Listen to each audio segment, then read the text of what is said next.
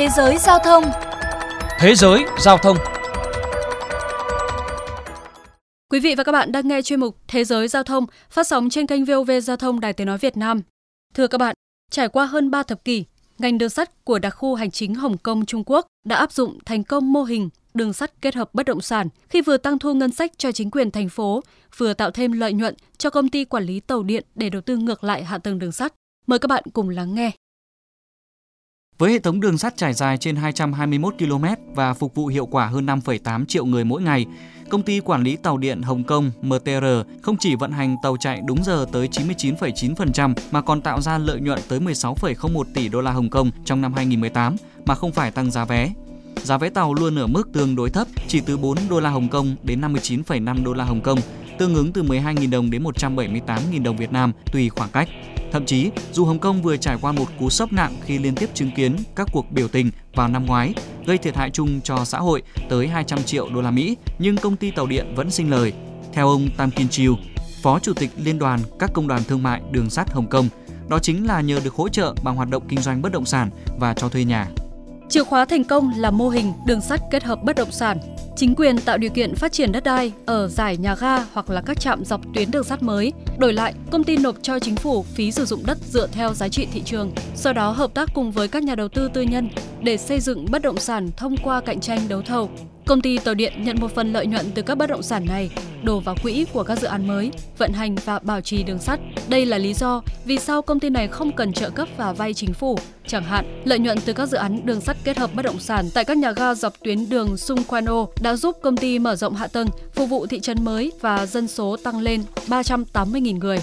Các dự án bất động sản được tích hợp dọc đường sắt trên nóc các nhà ga với đa dạng loại hình từ nhà ở cho đến trung tâm mua sắm. Ở một số nhà ga có cả các cửa hàng bán lẻ như cửa hàng tiện lợi, nhà hàng thực phẩm. Cách thức này mang đến lựa chọn đa dạng và tiện lợi cho những người bận rộn. Cựu giám đốc điều hành Lincoln Long nhận định mô hình đường sắt và bất động sản không phải hiếm nhưng gần như là mô hình thành công nhất. Đặc điểm hiếm thấy ở chỗ công ty đường sắt thuộc quyền sở hữu kết hợp dù được niêm yết trên thị trường chứng khoán Hồng Kông nhưng chính quyền Hồng Kông là cổ đông chính, nắm giữ 75% cổ phiếu.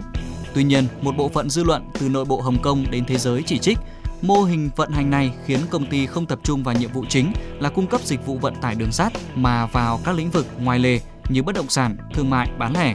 Thực chất, lợi nhuận từ vận hành đường sắt chỉ chiếm 35% thu nhập. Tuy mang về lợi nhuận thấp, nhưng đường sắt đòi hỏi vốn đầu tư lớn để duy trì hạ tầng, cần một nguồn lực khổng lồ hàng năm.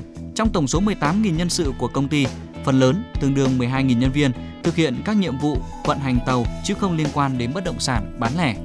Giám đốc điều hành của công ty tàu điện Hồng Kông, ông Leon khẳng định chúng tôi không phớt lờ dịch vụ đường sắt mà là mô hình kết hợp với bất động sản, tạo nền tảng cho phát triển bền vững, mang đến dịch vụ đường sắt an toàn, đáng tin cậy và tiện lợi tại các nhà ga, trung tâm mua sắm xây dựng bên trên dành cho hành khách. Một số ý kiến khác từ các chuyên gia như ông Guy Perry, giám đốc điều hành tập đoàn AECOM, chuyên tư vấn và thực hiện các dự án kỹ thuật và quản lý đa lĩnh vực thừa nhận. Các đô thị mới được xây dựng dọc các nhà ga tàu điện được định hướng để mang lại giá trị cao nhất cho các dự án, tạo giá bất lợi cho cấu trúc tổng thể của thành phố. Những đô thị mới được dựng lên như các thành lũy.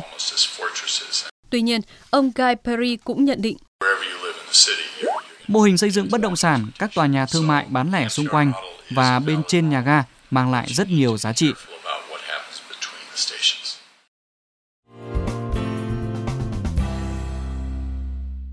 Thưa các bạn, tại Việt Nam, việc đầu tư hạ tầng đường sắt ở thời điểm hiện tại là rất cấp thiết.